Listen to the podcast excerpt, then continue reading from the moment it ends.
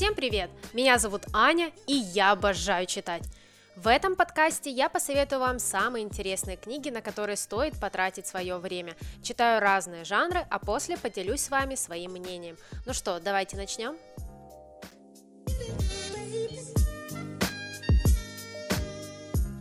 Добро пожаловать в самый важный эпизод этого года, все же в нем я буду подводить свои книжные итоги года и, что самое главное, рассказывать про самые лучшие книги, которые я прочитала в две тысячи двадцать втором году.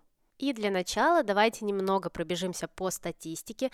За этот год я надеюсь, что я успею прочитать сто книг. Если честно, я даже в своих самых смелых мечтах не могла представить, что за этот год я смогу, я успею прочитать целых сто книг. Все же я ставила перед собой такой вызов, восемьдесят пять книг, и для меня это было действительно очень много. В прошлом году я прочитала еще меньше, и я бы никогда не могла подумать, что я прочитаю больше восемьдесят пять книг, и тем более, что эта цифра дойдет до ста. На момент записи этого эпизода я читаю девяносто девятую книгу, и я уверена, что за неделю до Нового года я успею добить вот эту цифру в сто прочитанных книг. И хочу еще раз повторить, что, конечно же, абсолютно не важно, какое количество книг вы успели прочитать в этом году, главное, что вы просто читали и делали это самое главное в свое удовольствие.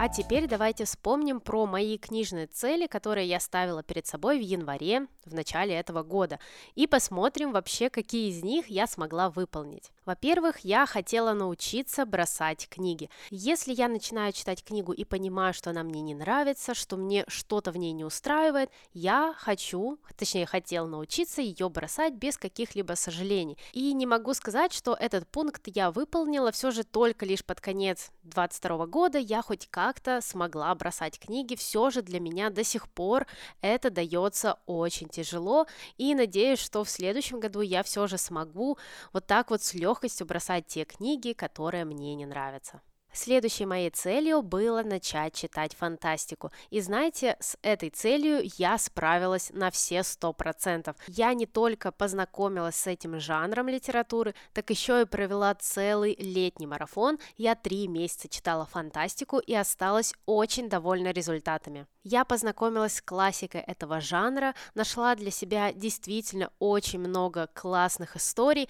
и сейчас я уверена, что я буду продолжать знакомство с жанром фантастики. Я уже нашла огромное количество книг, которые меня интересуют, и в следующем году я их буду обязательно читать.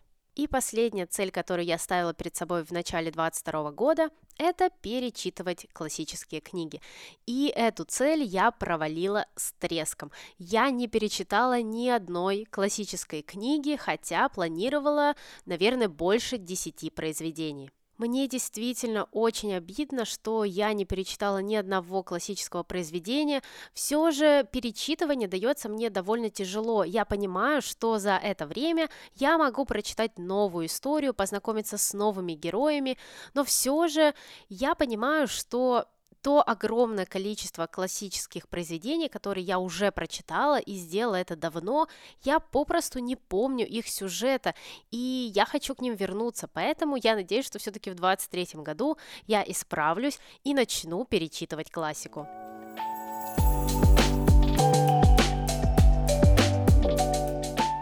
Также я хотела бы вспомнить про список обязательных книг на этот год. Я в январе запланировала двенадцать обязательных книг, которые я хочу прочитать. И, как по мне, это отличная идея для тех, кто постоянно откладывает книги на потом. Все же, благодаря вот такому вот обязательному списку, я прочитала девять книг, которые, я уверена, я бы откладывала еще годами.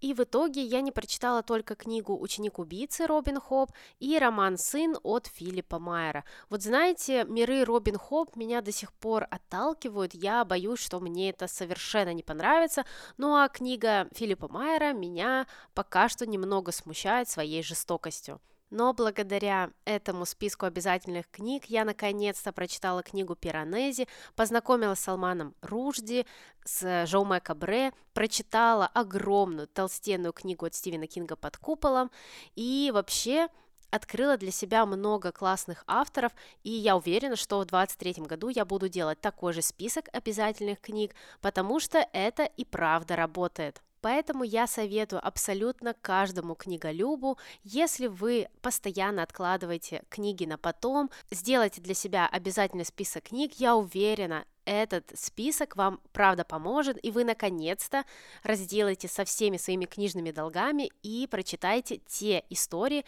которые вы так давно хотели прочитать.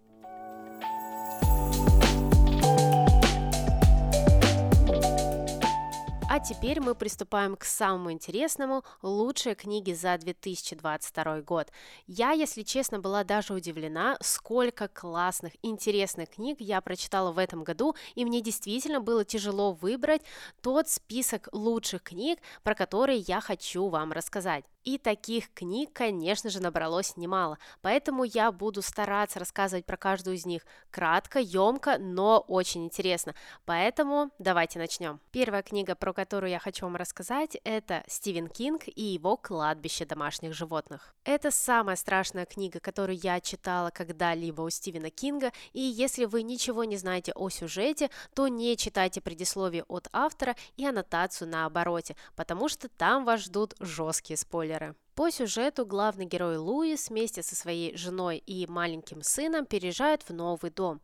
И вроде бы все хорошо, в самом начале они заводят друзей, обживаются на новом месте, но после мы понимаем, что что-то не так в этом месте. Ну а наш главный герой своими действиями разбудил силу, которую не стоило будить. И, конечно же, в этой книге очень много мрачных сцен, страшных эпизодов, но все же в центре этой книги лежит любовь отца к своему сыну, к своей семье, и, конечно же, очень тяжело не ставить себя на место Луиса, главного героя, и задаваться вопросом, а как бы ты поступил в этой ситуации, и как бы ты поступил на месте Луиса. И знаете, пока я читала «Кладбище домашних животных», у меня постоянно бежали мурашки по коже. Вот честно, в самом начале ты думаешь, куда еще хуже, но после половины и ближе к финалу ты понимаешь, что тебя засасывает в какой-то мрак, бесконечный мрак, из которого нет никакого выхода. Стивен Кинг, как всегда, мастерски нагнетает атмосферу, и в конце ты, правда, очень напуган. Если честно, я даже не знаю, буду ли я перечитывать когда-нибудь эту книгу, потому что она меня и правда очень сильно напугала. Также Стивен Кинг очень хорошо передает нам внутренние диалоги, переживания главного героя, то, как он борется между собой и как радикально меняет свои решения. Здесь, как всегда, автор выступает таким психологом и показывает нам, что, конечно же, как всегда, самое страшное – это не какие-то потусторонние силы, не какая-то мистика, а человек и его действия. Хочу сразу же предупредить, что, конечно же, в этой книге будет очень много мистики, поэтому если вы не фанат такого жанра, то, наверное, эта история вам не понравится. Но если вы фанат Стивена Кинга и хотите пощекотать свои нервы, то я вам обязательно советую книгу «Кладбище домашних животных». Я уверена, что эта история подарит вам незабываемые эмоции, так еще и вы действительно будете бояться спать один в своей квартире.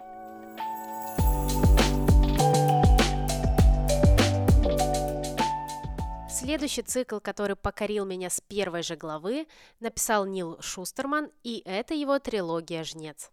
Перед вами мир будущего, где люди победили смерть, но все же они придумали жнецов, чтобы остановить перенаселение планеты. Теперь жнецы стоят выше любого закона. Это хладнокровные убийцы, которые сами выбирают свою жертву. Конечно же, все понимают важность работы жнецов, но тем не менее их вид вызывает ужас. Поскольку у жнецов нет семьи, они вынуждены брать себе учеников для продолжения дела. Все же когда-то и жнец может устать от своей работы и уйти на покой. Именно так Ситра и Роуэн оказываются учениками жнеца и целый год будут постигать особенности этой работы. Их ждут боевые искусства, яды и холодное оружие. Но нашим главным героям также придется понять и философию жнеца, который их обучает. и мне бы хотелось рассказать сразу же про весь цикл в целом. Если честно, я не ожидала, что автор сделает эту трилогию настолько масштабной и глубокой. Если в первой части мы лишь знакомимся с нашими героями, узнаем о мире поподробнее, о правилах этого мира, о том, как живут жнецы, и о двух кастах, постоянно конфликтующих между собой, то к третьей части эта история становится настолько глобальной, что у тебя просто челюсть отваливается, и ты не понимаешь, как автор мог придумать такой невероятный сюжет. И давайте поговорим о конфликте этой трилогии. У нас есть две касты жнецов, первая из которых не хотят убивать, они делают это, переступая через себя, и они с огромным почтением относятся к своим жертвам. То вторая каста убивают ради удовольствия, ради красоты, ради какой-то зрелищности, и мы понимаем, что к третьей части вот этот вот конфликт перейдет все возможные границы. И хочу сразу же вас предупредить, что вы будете читать эту трилогию не отрываясь. Как только я начала читать первую часть, все, я пропала, и Нил Шустерман завладел всем моим свободным временем, потому что как только я заканчивала читать первую книгу, мне хотелось сразу же узнать, что же случилось дальше с нашими главными героями. Несмотря на то, что Нил Шустерман описывает в своей трилогии довольно сложный мир, вы не запутаетесь, вы ничего не упустите, вам все будет предельно ясно. Также трилогия «Жнец» выделяется своими яркими персонажами, и не только положительными, но и отрицательными. Здесь, наверное, самый противный, самый мерзкий злодей, которого я когда-либо видела на страницах книг. Также огромный плюс в том, что ты никогда не знаешь, что тебя ждет в следующей главе. Автор здесь так лихо закручивает сюжет, что ты просто не представляешь, чем закончится эта книга. И я, если честно, даже не могла представить, что автор пойдет именно туда. Я просто была поражена мастерством Нила Шустермана. Сейчас я, конечно же, говорю немного завуалированно, все же я не хочу ничего вам проспойлерить и не испортить впечатление от этой трилогии. Также Нил Шустерман поднимает здесь абсолютно разные темы. Это месть, любовь, прощение, цена жизни человека. И, конечно же, огромное место в этом цикле занимают интриги в мире жнецов. Следить за этим было невероятно интересно. Но сейчас, вспоминая все свои эмоции от прочтения цикла «Жнец», я поражаюсь мастерству Нила Шустермана и не понимаю, почему об этом цикле не рассказывают вот все, все книжные блогеры. Я, правда, очень хочу вам посоветовать прочитать, хотя бы попробовать первую часть этого цикла. Я уверена, как только вы начнете читать, все, вы не сможете вынырнуть из этой истории и будете поглощены циклом «Жнец» до самой последней странички.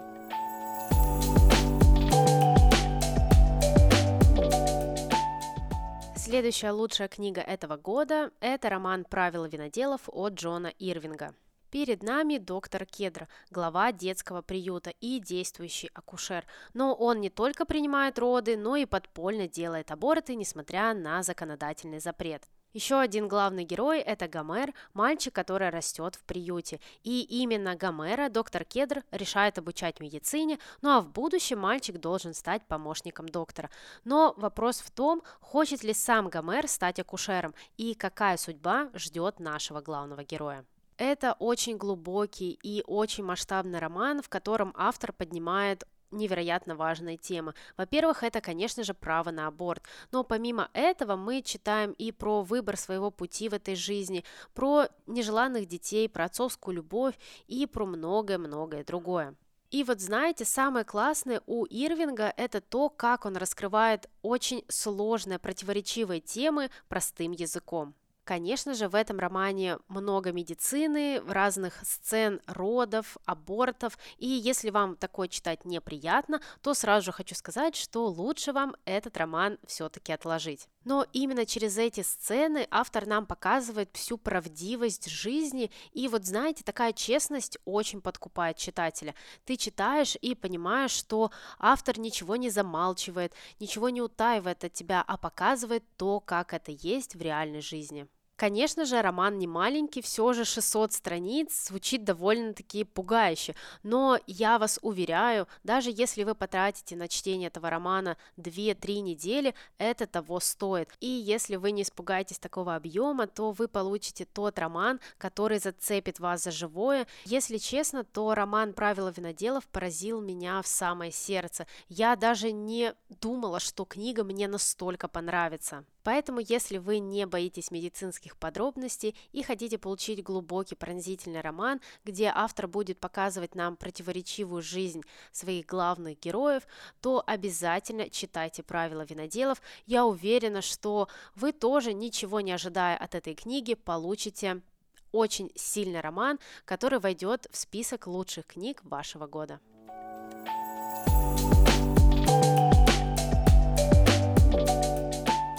Следующий роман, который стал одним из лучших прочитанных в этом году, это «Там, где раки поют» от Дели Оуэнс.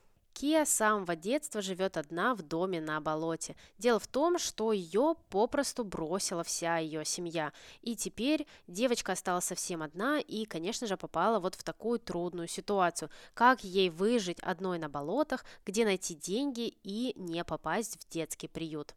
И теперь главная героиня должна сама научиться стирать, готовить и, что самое главное, зарабатывать деньги.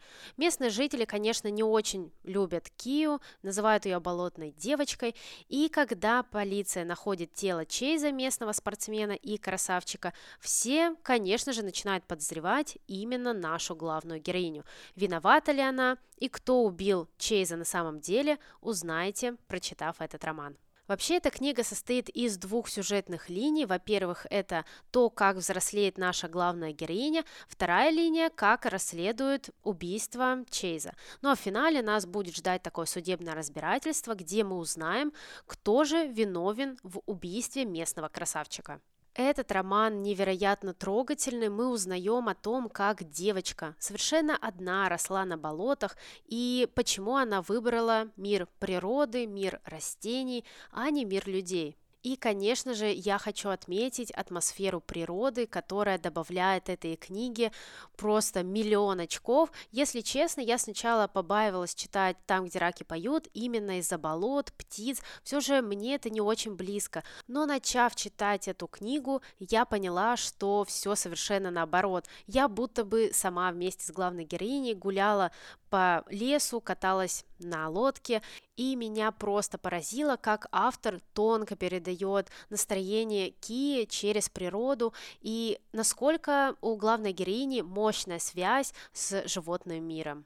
Конечно, самая главная интрига этого романа – кто же убил Чейза, но не менее важно для нас будет узнать, как Кия постепенно начинает сближаться с людьми, как она обретает дружбу, находит даже свою любовь. И по итогу книга «Там, где раки поют» покорила меня с первой же главы. Если честно, я даже растягивала чтение, вот так вот я хотела насладиться каждой страничкой. Поэтому, если вы хотите прочитать атмосферный, непростой роман, то я вам обязательно советую эту книгу. Здесь вас ждет драма, немного детектива и, конечно же, здесь будет очень трогательный финал. Я не знаю, как у автора это получилось, но история девочки Кии поразила меня в самое сердце, и я уверена, что я в будущем не раз перечитаю этот великолепный роман.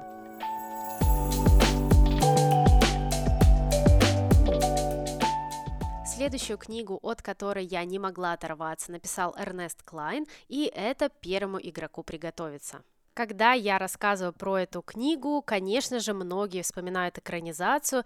Если вам понравился фильм, то книга понравится намного больше. Все же авторы фильма взяли из первоисточника только лишь сам мир и героев.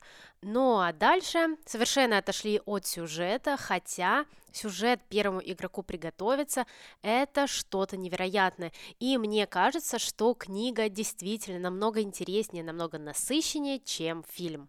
Перед нами две тысячи сорок пятый год, ну а в мире царит энергетический кризис. Большая часть населения живет за гранью нищеты. Ну, хорошо, что есть онлайн-игра «Оазис», которая позволяет людям уйти от реальности и погрузиться в виртуальный мир.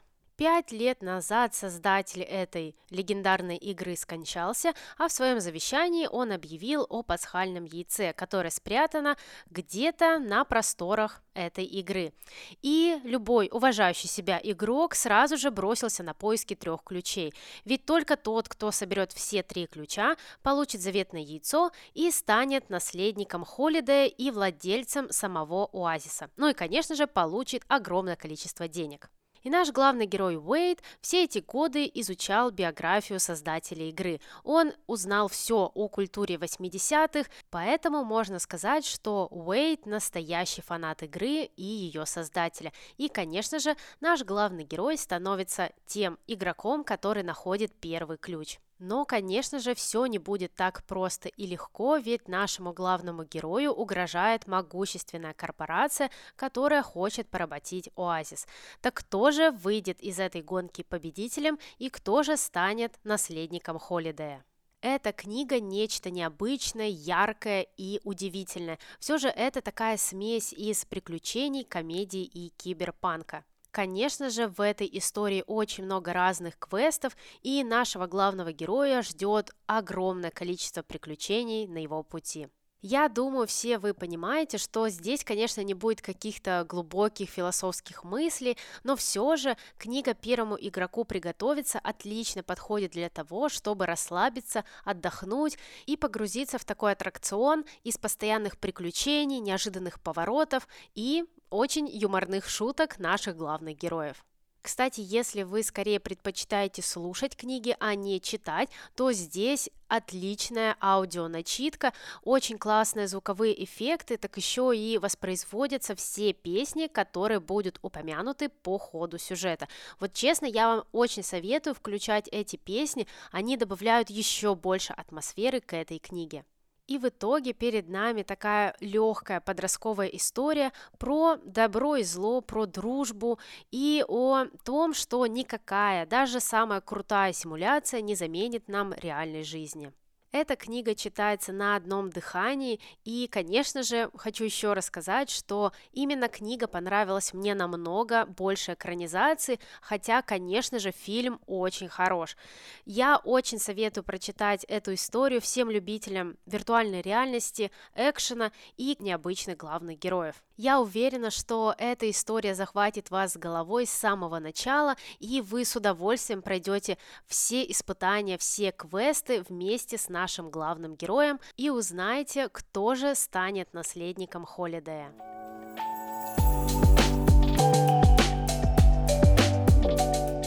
Следующая книга, которая покорила мое сердце, это «Под куполом» от Стивена Кинга.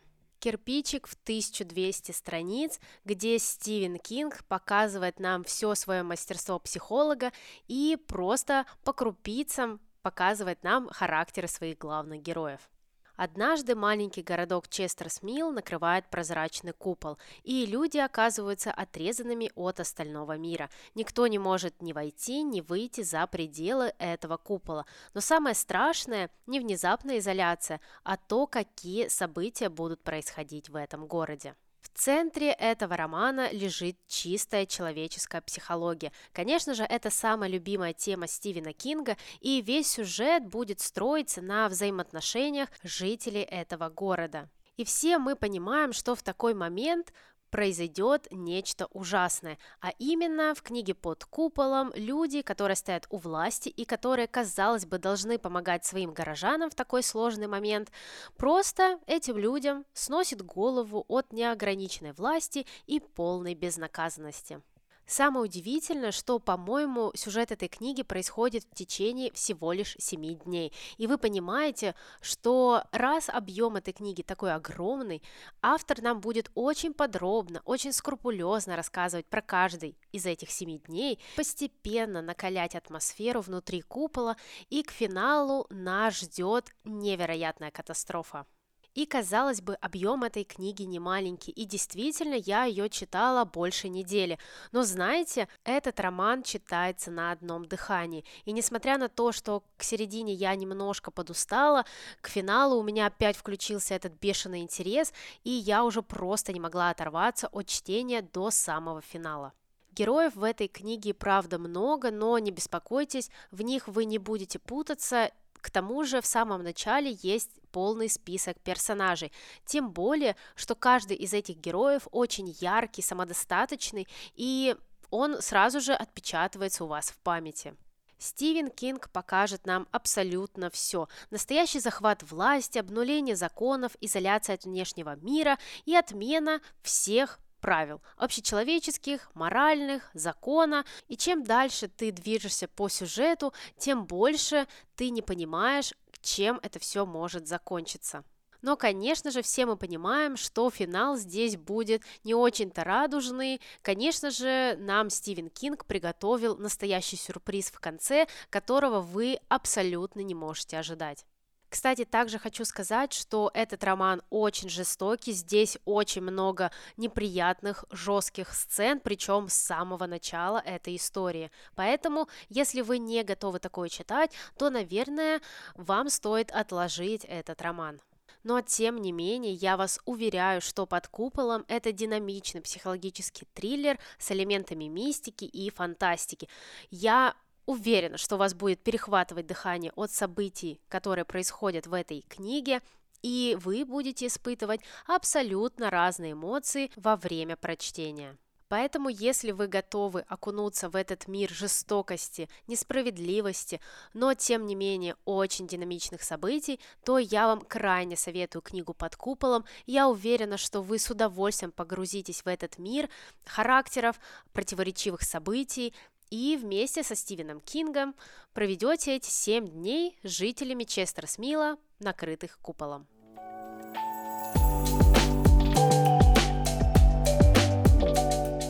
Следующая книга, которая оставила след в моем сердце, это «Тысяча сияющих солнц» от Халед Хоссейни. В этом романе автор рассказывает нам тяжелую историю двух женщин Афганистана и показывает не только их жизнь во время военных конфликтов в этой стране, но и то, как они справляются с бытовыми трудностями, с изменениями законов и как вообще живут и строят свой быт. И через судьбу двух главных героинь мы также узнаем и историю Афганистана. Мы увидим государственный переворот семьдесят третьего года, гражданскую войну, борьбу советских войск с афганскими маджахедами, правление талибов и, наконец, провозглашение Исламской Республики Афганистан. И, конечно же, мы увидим, как каждое из этих событий оставляет неизгладимый след на судьбах наших главных героинь. Ну а их история в целом показывает нам, как все эти исторические события отражаются на обычном человеке, в частности, на обычной женщине. Конечно же, этот роман очень тяжелый, и порой мне хотелось даже отложить эту книгу. Иногда я просто не могла читать, ну невыносимо было следить за такой тяжелой судьбой каждой из этих женщин. Автор с самого начала погружает нас в культуру и быт обычных жителей Кабула и без прикрас расскажет нам о положении женщин в патриархальном обществе, о том, как они пережили голод, боль, страх, который приносит в каждый дом ужасная война. И мы увидим, насколько сильной может быть женщина, оказавшись в таких вот тяжелых обстоятельствах, и на что она готова пойти, чтобы спасти своих детей. И, конечно же, я бы хотела отметить мастерство автора. Все же он смог нам не только показать тяжелую судьбу афганцев, но и он знакомит нас с такими основными событиями из истории Афганистана. Мы узнаем про культуру этой страны, про ее традиции, и читать про это было невероятно интересно, хоть и, с другой стороны, конечно же, читать эту книгу было очень тяжело. Вот знаете, «Тысяча сияющих солнц» — это тот роман, который очень долго ты не можешь забыть. Я после прочтения еще несколько месяцев возвращалась мыслями к этой истории, вспоминала о тех событиях, которые здесь происходили, и, конечно же, эта история очень страшная, но, тем не менее, я была от нее в восторге.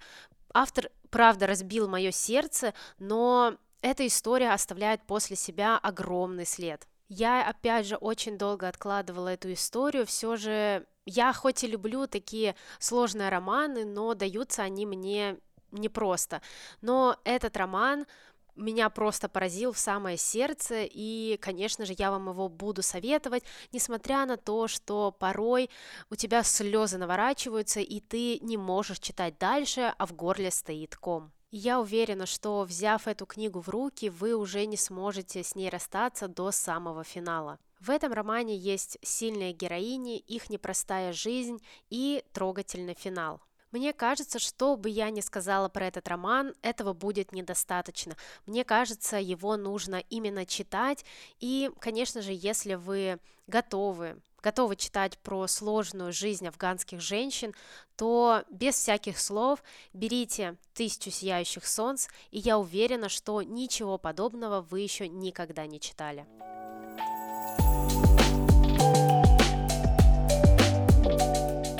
Еще одна книга, которая стала лучше в этом году, это «Лето тысяча девятьсот шестьдесят девять» от Элин Хильдебранд. Автор рассказывает нам про лето тысяча девятьсот шестьдесят девятого года, когда в семье Левин-Фолли произошло неприятное событие. Старшего сына призвали во Вьетнам, а тринадцатилетняя Джесси думала, что это лето проведет одна, без сестер, на острове Нантакет со своей суровой бабушкой и слишком тревожной матерью. Так оно и вышло, но это лето изменило судьбу этой семьи навсегда. В первую очередь, это очень добрый, теплый летний роман, но который, в свою очередь, поднимает очень важные темы. Автор нам расскажет про взросление, первую любовь, проблемы в семье, расовые, национальные предрассудки, война, сексизм и так далее. Конечно же, этот роман рассказывает нам про женщин. Мы видим целое поколение семьи, это и бабушка, мама, и три сестры, старшая, средняя и младшая. И мы увидим, что тревожит женщину в самые разные периоды ее жизни. О чем она думает, когда она маленькая девочка, когда ей семнадцать-восемнадцать лет, когда она подозревает в измене своего мужа, или же когда ее брак разваливается. И мы увидим, как эта семья проводит лето на острове Нантакет. Но за эти несколько месяцев произойдет очень много разных событий, и каждая из главных героинь научится чему-то новому, изменит свою жизнь к лучшему. Каждый герой этого романа обладает своим ярким, самобытным характером, неповторимыми чертами, и несмотря на то, что героев здесь довольно-таки много, все же это такая семейная история, но вы не запутаетесь в каждом из них, потому что они очень легко и быстро запоминаются.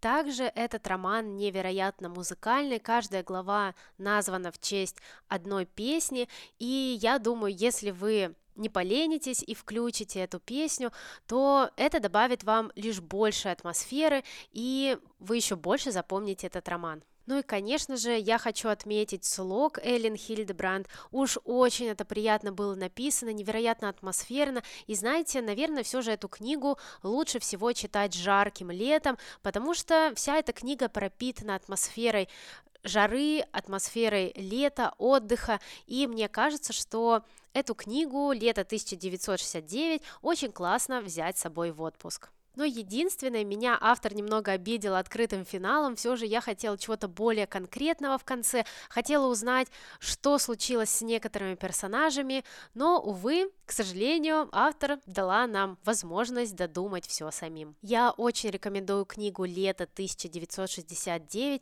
всем любителям семейной истории.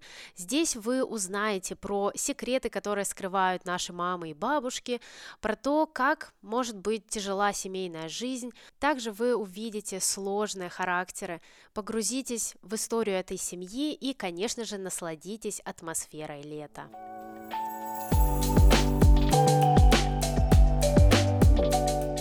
Еще одна книга, которая вошла в список самых лучших романов, это «Тайная жизнь пчел» от Сью Монк Кидд.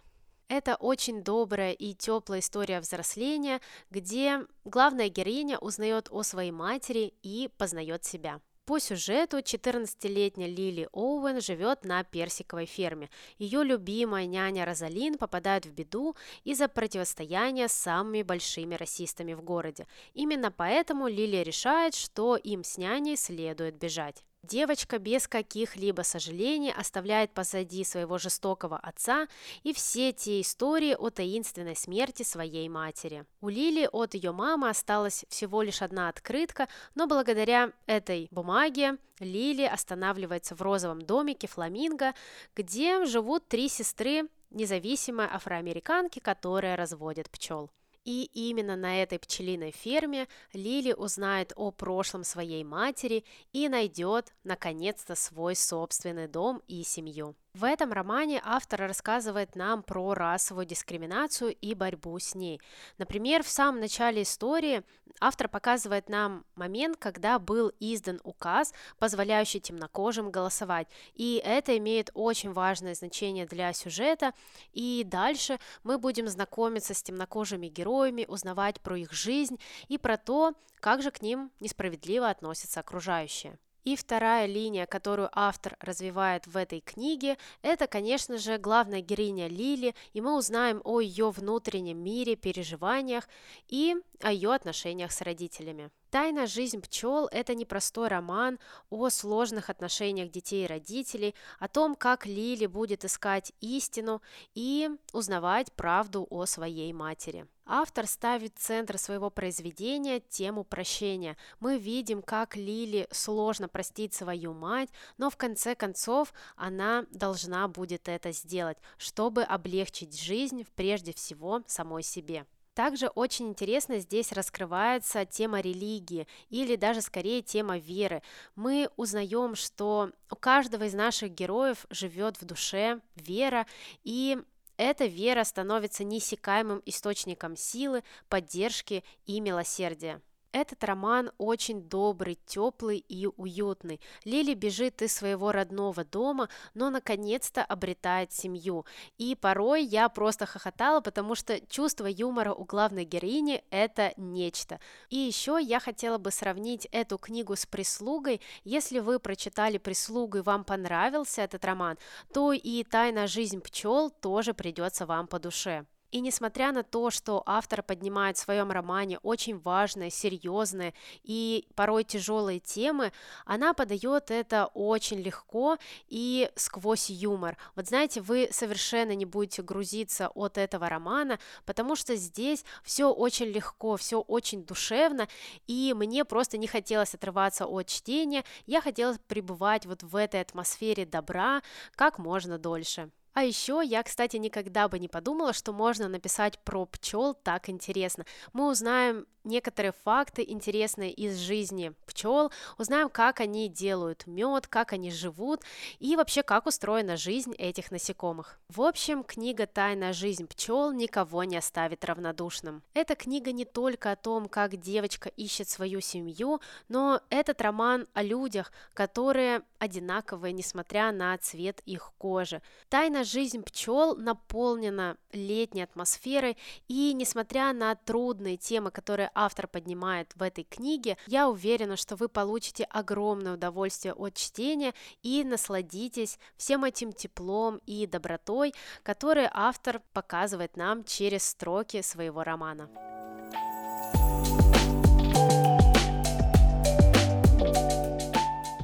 Ну а теперь я хотела бы приступить к упоминаниям. Об этих книгах я хочу рассказать буквально в паре предложений, но они действительно стоят того, чтобы потратить на них свое время.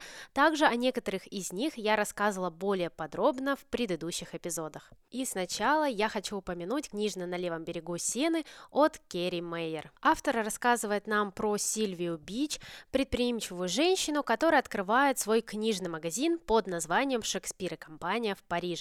И именно в этом книжном магазине собирается очень крутая писательская тусовка, в которую войдет Эрнест Хемингуэй, Фицджеральд, Джеймс Джойс и так далее. И однажды Сильвия узнает, что роман Джеймса Джойса «Улисс» находится под запретом, и женщина загорается идеей наконец-то опубликовать этот роман. «Книжная на левом берегу Сены» просто наполнена атмосферой Франции двадцатых годов, ощущением полной свободы, ну и, конечно же, литературой. Мы узнаем о прорывных двадцатых годах, когда происходила революция абсолютно во всех сферах жизни. В США была цензура, и из-за этого страдали очень именитые писатели. Мы узнаем о разных авторах, о том, как им было сложно пробиться, как им было тяжело писать и как они попросту не могли издавать свои романы. Эта книга основана на реальных событиях, и такую вот историю жизни Сильвии Бич автор переработал вот в такую вот художественную историю. И мы получаем роман, основанный на реальной истории жизни. Кстати, сразу же хочу предупредить, что здесь есть тема ЛГБТ. Если вас это не устраивает, то, пожалуй, книгу вам читать не стоит. Но если вы готовы окунуться в атмосферу Франции, познакомиться с именитыми авторами и увидеть, как они начинали свой литературный путь, то обязательно читайте книгу «Книжный на левом берегу Сены». Я уверена, каждому книголюбу очень понравится эта история, и вы получите невероятную атмосферу книжного магазина. Следующая книга, которая стала открытием моего двадцать второго года, это «Книжный магазинчик у озера» от Дженни Колган. В этом романе мы узнаем про Зоуи, которая еле сводит концы с концами. Она одна воспитывает маленького сына, работает и просто пытается выжить. Но однажды девушка получает неожиданное предложение стать няней для трех детей в Шотландии и одновременно подрабатывать в книжном магазине в фургоне. Зоуи набирается смелости и все же решает рискнуть. И когда она оставляла Лондон, то даже не догадывалась, что теперь ее жизнь уже никогда не станет прежней. Я влюбилась в эту книгу еще с предисловия, где автор рассказывает о своей огромной любви к книгам. И тут я поняла, что нам с Дженни Колган действительно по пути. Эта книга невероятно добрая и атмосферная. Автор также поднимает в своем романе очень серьезные темы и даже углубляется в психологизм. Но несмотря на все это, книга оставляет после себя невероятное впечатление. Это очень легкая атмосферная история про то, как никогда не поздно найти свое место в этой жизни. Во время чтения этого романа вас ждет атмосфера Шотландии, озеро Лох-Несс, атмосфера старинного дома с невероятной библиотекой. И я уверена, что каждому из нас иногда очень хочется прочитать такую книгу, когда ты уже заранее знаешь, что в финале у наших главных героев все обязательно будет хорошо. Но просто ты замиранием сердца следишь за их развитием отношений, за этим сюжетом и, правда, не можешь оторваться от чтения. Я и правда готова советовать эту книгу абсолютно всем и каждому. Да, наверное, иногда этот роман немножко наивный, полный каких-то чудесных совпадений, удачных стечения обстоятельств, но все же после прочтения этой истории у вас на сердце остается такое тепло и такая радость, и я вот правда действительно советую Дженни Колган абсолютно всем и каждому. Следующая книга – это «Голландский дом» от Энн Пэтчетт. Я советую этот роман всем любителям семейных историй и неспешного повествования. Более подробно об этой книге я рассказывала в двадцать первом эпизоде, поэтому, если вам интересно, то обязательно его послушайте. Это история семьи Конрай, которые жили в роскошном здании с высокими потолками и старинной мебелью.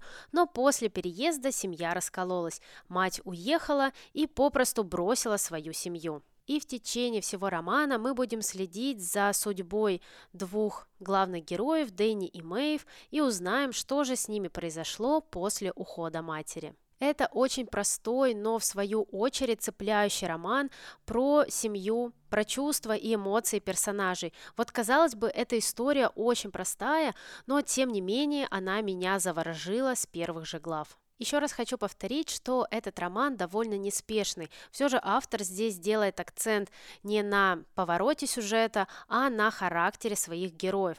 Поэтому Энн Пэтчетт очень подробно нам рассказывает про эмоции главных героев, про их противоречивые характеры, про их внутреннюю борьбу. И не стоит думать, что читать про это вам будет скучно, совершенно наоборот. Также мне хотелось бы отметить удивительную атмосферу этого романа. Это спокойная и меланхоличная атмосфера, тем не менее, которая тебя очень цепляет. Это глубокая семейная история, которая очарует вас с первой же страницы. Ну а после финала я еще очень долго обдумывала эту историю и гадала, что бы произошло с Дэнни и Мэйв, если бы в их жизни не появился этот злосчастный голландский дом и если бы не ушла их мать. Эта книга очень необычная, и я советую этот роман всем любителям семейных историй и непростых романов про человеческие судьбы. Еще одна яркая книга про расовую дискриминацию – это «Прислуга» от Кэтрин Стокетт. Эта история попала мне в самое сердце. Конечно же, «Прислуга» всем известна по своей экранизации, но я уверена, что первоисточник также достоин вашего внимания. Этот роман рассказывает нам про трех главных героинь, двух темнокожих женщин-служанок, и третья героиня – это мисс Скиттер, белокожая девушка, которая мечтает стать журналистом. И в один момент жизнь главных героинь пересекается, ведь их сближает не только общая цель, но и общий враг. Это очень яркий, сильный и противоречивый роман про расовую дискриминацию. Это такой сплав из комедии и драмы, и на некоторых моментах я уже готова была заплакать, ну а в другие моменты просто хохотала во весь голос. В этой книге Кэтрин Стокетт поднимает тему неравенства, женских прав, отношения внутри семьи, женской дружбы и другие разные сложные темы. Ну и, конечно, автор здесь постаралась и создала для нас ярких негативных персонажей. Эти белые дамочки меня просто бесили. Ты иногда не понимаешь, ну как так можно было относиться к темнокожим людям, как они вообще отличаются от остальных, но в этом и мастерство автора. Вот так вот ярко и красочно она передала эпоху шестидесятых годов. Вообще «Прислуга» – это невероятно эмоциональный роман, из-за которого внутри у тебя становится тепло, ну а на лице расплывается улыбка. Конечно же, здесь автор поднимает тему расизма и другие разные сложные, противоречивые темы. Но, несмотря на все это, книга очень легкая и теплая, и очень, кстати, уютная. Я не знаю, как это получилось у Кэтрин Стокетт, но это великолепная история. Я, правда, готова советовать ее абсолютно всем. И в завершении этого эпизода я бы хотела рассказать о двух классных циклах, о которых я никогда не перестану рассказывать и никогда не устану их советовать. Во-первых, это цикл про Корморана Страйка от Роберта Гелбрейта. Перед вами классический английский детектив, где наш главный герой, бывший военный Корморан Страйк, вместе со своей напарницей Робин расследует разные убийства. В этих романах есть абсолютно все – загадка, интрига и отлично прописанные харизматичные герои, которым ты сопереживаешь до последней страницы. Ну и самое интересное – здесь следить, как будут развиваться отношения между двумя главными героями, между Робин и Страйком. И я вас уверяю, это будет очень интересно. Ну а если вас смущает медленное повествование этих книг, то обязательно попробуйте аудиоверсию. Вот благодаря аудиокниге я вернулась к этому циклу и взглянула на него по-новому. Так что я советую цикл про Корморана Страйка для всех любителей закрученных английских детективов, где вам будут представлены все улики, ну а вы вместе с главными героями будете постепенно расследовать запутанное дело. Ну и второй цикл, который я обожаю всей душой, это «Агентство Локвуд и компания» от Джонатана Страута. Мне кажется, что я советую этот цикл уже абсолютно в каждом эпизоде, но правда, я познакомилась с ним в прошлом году, но распробовала только в две тысячи двадцать втором. И сейчас я специально откладываю последнюю часть, чтобы не прощаться со своими любимыми героями и вот этим удивительным миром. Автор рассказывает нам про альтернативный Лондон, который наполнен привидениями, но и справиться с ними могут, конечно же, только подростки. Наши три главных героя работают в одном агентстве «Локвуд и компания», и каждая книга – это отдельное лихое приключение, в котором нашим главным героям постоянно грозит опасность. И не думайте, что раз это такой подростковый цикл, то он абсолютно пустой, предсказуемый, неинтересный, абсолютно нет. Я вас уверяю, как только вы начнете читать эту историю, познакомитесь с главными героями и этим необычным миром, то вы не сможете оторваться от чтения этого цикла. Ну а после прочтения последней части захотите перечитать всю историю заново. Я и правда полюбила цикл агентства Локвуд и компания всей душой. Я очень жду экранизацию первой книги, и, честно, мне не хочется расставаться с этой историей, поэтому я как можно дольше не буду читать последнюю часть. Ну а если вы хотите получить лихие приключения, борьбу с привидениями, с призраками, классный юмор и очень ярких персонажей, то обязательно читайте цикл «Локвуд и компания». Я уверена, что такой истории вы еще никогда не читали. Ну а после прочтения первой книги вы уже не сможете оторваться и влюбитесь в цикл агентства «Локвуд и компания», так как я. Итак, это были все лучшие книги за две тысячи двадцать второй год, которыми я хотела с вами поделиться. Конечно же, выбрать даже такой список мне было очень тяжело, потому что все же в этом году я прочитала огромное количество классных, интересных и хороших книг. Поэтому я уверена, что в следующем году классных книг будет еще больше, и я надеюсь, что в этом эпизоде вы найдете для себя ту книгу, которая зацепит вас и оставит след в вашем сердце. И я хотела бы сказать огромное спасибо всем тем, кто слушает этот эпизод и был со мной на протяжении всего этого две тысячи двадцать второго года. И я обещаю, что в следующем году буду также радовать вас выпусками этого подкаста и буду делиться с вами интересными книгами. А мы с вами услышимся уже в следующем эпизоде, и не забудьте подписаться, чтобы не пропустить новые выпуски. Также вы можете подписаться на меня и в других социальных сетях, все ссылки будут в описании. Там я еще больше рассказываю про книги и делюсь своими впечатлениями о прочитанном. Всем пока, и пусть вам попадаются только хорошие книги. Thank you.